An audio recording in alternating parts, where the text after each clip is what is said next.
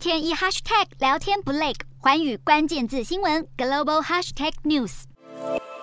中国“一带一路”政策在全球饱受争议，透过提供高额贷款给合作国，协助建设基础设施，但有许多弱势国家因为还不出债务，被迫缴出战略资源。像是近期爆发经济危机的斯里兰卡，就因为还债能力不足，而将港口的控制权转让给中国，甚至还画押租借给中国使用九十九年。这种类殖民行为也引发国际挞伐。除了斯里兰卡等多个国家财政崩塌外，就连俄罗斯也被爆出积欠中国高达一点五兆台币的债务。根据统计，从两千年到二零一七年，中国国家开发银行和中国进出口银行向俄罗斯企业和金融机构放出了超过七百三十亿美元的贷款，其中约五百亿美元还没有偿还。而且这两家银行还向俄罗斯提供了更多贷款。二零二一年底，又提供了约七百五十亿台币的信贷。给北极液化天然气两家企业的借款人，其中中国国家开发银行不手软，二零一八年提供俄罗斯国家发展公司人民币一百二十亿元的贷款，隔一年又为俄罗斯天然气工业股份公司的子公司